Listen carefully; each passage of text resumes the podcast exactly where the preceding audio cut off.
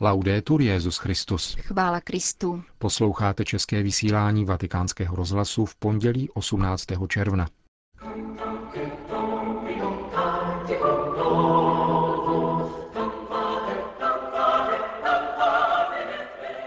Včera se skončil padesátý mezinárodní eucharistický kongres v Dublinu. Itálie má novou blahoslavenou. Další briefing ředitele tiskového střediska k průběhu kauzy WikiLeaks.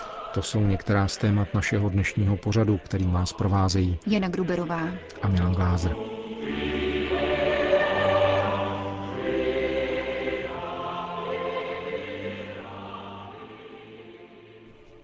Zprávy Vatikánského rozhlasu. Dublin. devadesát procent účastníků Mezinárodního eucharistického kongresu, který včera skončil v Dublinu, tvořili Irové. Jak potvrzují první bilance, národ, o jehož katolicismu bylo v poslední době slýchat jen v souvislosti se skandály, přijal akci jako vítaný impuls pro návrat k podstatným obsahům víry. Během týdne proběhlo v Dublinu a na dalších místech sto šedesát přednášek, sympózií a workshopů, na nichž vystoupilo dvě stě dvacet tři duchovních a teologů. Průběh kongresu vysoce oceňují zahraniční návštěvníci, nicméně nejvíce těší duchovní probuzení samotných Irů. Vraťme se ještě jednou ke včerejší liturgii na stadionu v Croke Parks očima naší korespondentky z Dublinu Emer McCarthy. Nic není tak působivé jako více než sedmdesát pět tisícový zástup v naprostém tichu, v konejšivém stišení, které zavládlo na stadionu v očekávání nezvyklého. Statio Orbis, závěrečná mše Mezinárodního kongresu, se svou liturgií stejně krásnou jako prostou se chýlí ke konci. Na počátku týdne deště a modliteb, dlouhých řad, slz, úsměvů a rozjímání, dublinský arcibiskup formuloval jedno přání, společný zpěv při závěrečné mši. Příliš dlouho mlčela irská církev. Tuto neděli se jeho přání naplnilo. Když se papežský legát, kanadský kardinál Marc Ouellet, modlil nad dary, sedmdesát pět tisíc hlasů zaznělo. Spojilo se v písni Svaté boží jméno pro svatý boží lid, která se rozletěla k dublinskému nebi. And rang out across the Dublin skyline.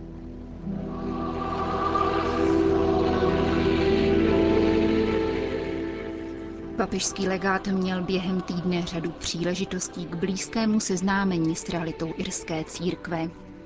Vydal se na kající pouť na Lough Derg, kde se sešel s dnes již dospělými oběťmi pedofilů, kteří, řečeno slovy Benedikta šestnáctého, podlomili věrohodnost církve. Na výslovné papežovo přání se v sobotu vydal také do Knock, na hlavní mariánské poutní místo Irů, aby Matce Boží svěřil utrpení a úsilí místní církve. Kardinál Ouellet vybídl Iry, aby se s Marinou pomocí vrátili do církve. Vzali za své její problémy a naděje, přijali ji za svou rodinu. Církvi, Boží rodině, se vytýkají její problémy. Často bývá kritizována, někdy právem, jindy ne, řekl papežský legát. Potřebujeme naději a obnovu na všech úrovních. Budeme-li to ovšem podnikat pouze o vlastních silách, nesložíme-li vše do rukou božích, skončíme znovu u dávných sporů a znechucení. Varoval kardinál Ouellet. Papežský legát byl rovněž vstřícně přijat irskými státními představiteli. Setkal se jak s irským prezidentem Michaelem Higginsem, tak s premiérem Endou Kenym, kteří se oba také zúčastnili závěrečné nedělní liturgie. Biskup Brian Farrell, sekretář Papežské rady pro jednotu křesťanů, oceňuje rovněž přítomnost odloučených bratří, která není vůbec samozřejmá, vezmeme-li v úvahu, že nekatolíci nezdílejí naši víru v Eucharistii. Týden rozjímání nad Eucharistií, oslav a adorace posílil vědomí, že jsme Bohem povoláni ke společenství s ním a mezi sebou navzájem. Nyní nastává čas, kdy je třeba o tom svědčit, řekl kardinál Ouellet ve své nedělní homilii. I když jsme někdy zkoušeni ve své víře, nebojíme se a nezapomínejme, kdo jsme. Na prvním místě a především Kristovým tělem, záměrem milujícího Boha. Kardinál Ouellet, který je ve Vatikánu prefektem Kongregace pro biskupy, byl několikrát přerušen potleskem. Největší aplaus však sklidil, když zval poutníky k poslechu poselství Benedikta šestnáctého. On je naším duchovním otcem, otcem, který je svatý a zaslouží si naši důvěru a upřímnou poslušnost.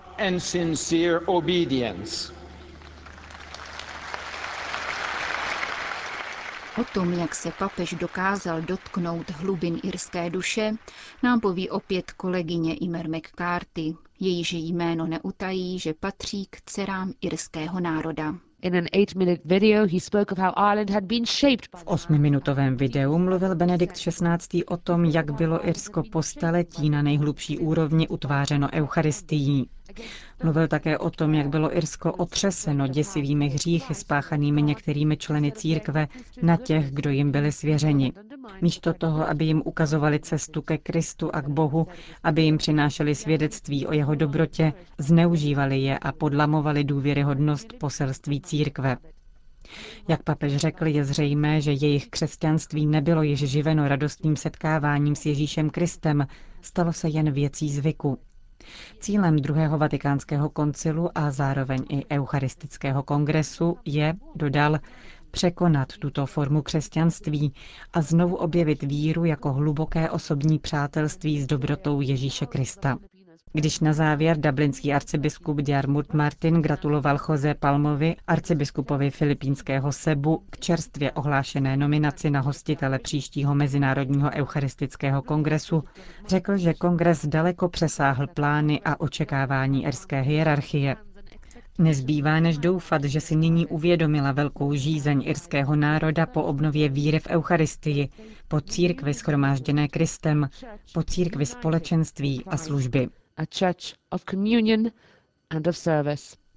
Končí své relace z Dublinu Imer McCarthy. Řím.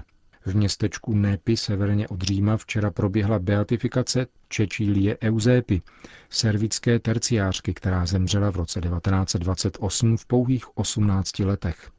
Slavnostní liturgii celebroval prefekt Kongregace pro svatořečení kardinál Angelo Amato. Cecilia Eusebi se narodila v hluboce nábožensky zakotvené rolnické rodině. Od útlého věku pomýšlela na řeholní život. Už ve dvanácti letech se stala terciářkou a jako třináctiletá vstoupila do kongregace spojené s řádem servitů. Po třech letech se musela kvůli nemoci vrátit do rodného domu. Tehdy se zapsala do katolické akce pro mladé ženy. Fascinovaly ji osobnosti svědců, kteří zemřeli mladí, jako pasionista Gabriel od Matky Boží Bolestné a karmelitka Terezie od dítěte Ježíše. Sama odešla na věčnost v den liturgické památky Terezičky Ježíšovi prvního října devatenáct dvacet osm v necelých osmnácti letech. Jaké je poselství nové italské blahoslavené? Na to odpovídá kardinál Angelo Amato. Cecilia byla věrná slovům Ježíše, který říká, kdo chceš za mnou přijít, zapři sám sebe, vezmi svůj kříž a následuj mě. Byla až do smrti věrná slibu, kterým se zavázala v den svého prvního svatého přijímání. Ježíši, budu tvojí, navždy tvojí, to ti slibuji. Zanechala po sobě poselství srdnatosti a naděje.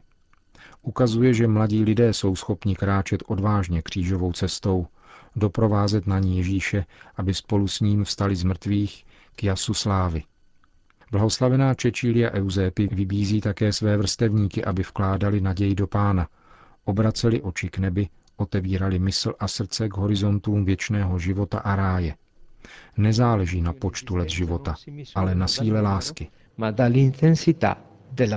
Poznamenal při včerejší beatifikaci prefekt Kongregace pro svatořečení. Vatikán. O postupu vyšetřování v kauze zcizené interní korespondence Svatého stolce informoval dnes ředitel Vatikánského tiskového střediska na pravidelném setkání s novináři. Otec Lombardi mimo jiné řekl, že doposud bylo vatikánským vyšetřujícím soudcem vyslechnuto dvacet tři osob a dementoval tvrzení, které se objevilo v médiích, že z vyšetřování vedeného zvláštní tříčlennou kardinálskou komisí, s níž se v sobotu setkal Svatý otec, vyplynula jména kompliců a zadavatelů zmíněné krádeže. Vatikánské orgány činné v trestním řízení uskuteční v průměru čtyři až pět výslechů za týden.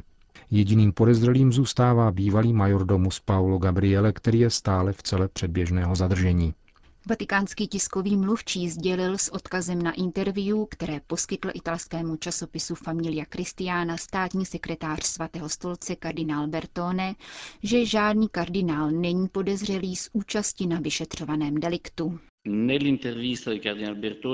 V rozhovoru s kardinálem Bertonem považuji za důležitou zmínku o potřebě hlouběji promyslet vztah mezi svobodou tisku, svobodou slova a právem na soukromí. Zdá se totiž, že někdy dochází mezi těmito právy ke konfliktu. Otec Lombardi dále zmínil záležitost Vatikánské banky a zprávu Manival týkající se finanční transparentnosti Vatikánu, o které se jedná s příslušnými mezinárodními institucemi. Právě Manival totiž žádal, aby zpráva nebyla publikována dříve, než bude schválena na plenárním zasedání této instituce. Publikace některých částí této zprávy v tisku proto není v souladu s přáním této mezinárodní instituce samotné. Nigérie. S hrůznou systematickou přesností se v Nigérii opakují nedělní atentáty proti křesťanům. Absurdní scénář násilí po včerejších útocích na pět kostelů ve federálním státě Kaduna odsoudil vatikánský tiskový mluvčí otec Federico Lombardi a vyzval k účinnému zásahu proti terorismu, který ochromuje nejenom život křesťanů v Nigérii. O situaci v Kaduně hovořila pro vatikánský rozhlas řeholnice Semira Karozzo z kongregace sester oblátek z Nazareta, která v africké zemi žije dvacet dva let a řídí školu pro osm set dětí.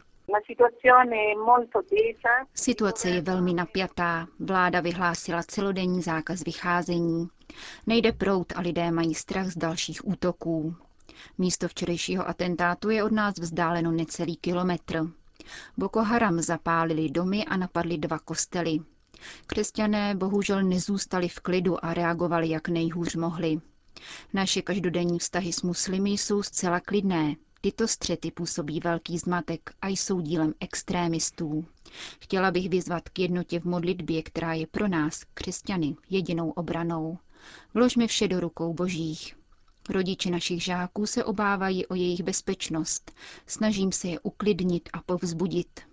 Nevíme, zda extrémisté chtějí napadnout také katolické školy. Jisté je, že nevíme dne ani hodiny a musíme jít kupředu s odvahou a vírou. Uzavírá z místa včerejších atentátů v nigerijském státě Kaduna sestra Karozzo. Vídeň. Jako znamení naděje a spásy pro celé město označil kardinál Kristof Schönborn renovovaný papežský kříž, který minulou sobotu posvětil ve vídeňském Donau Parku.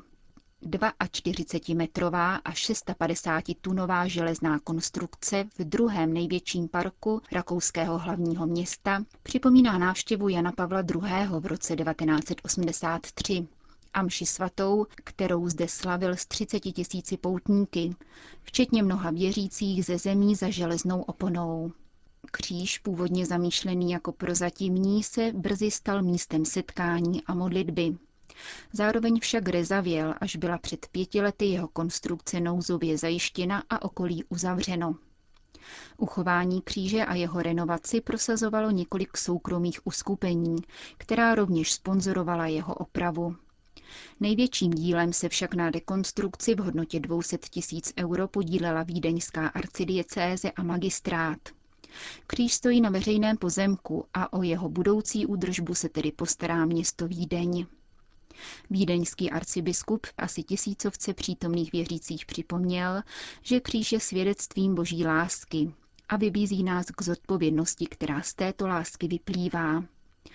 Jsme povoláni k zodpovědnosti za nejslabší mezi námi, nenarozené děti, staré a nemocné lidi, umírající lidi na okraji společnosti, zdůraznil rakouský kardinál.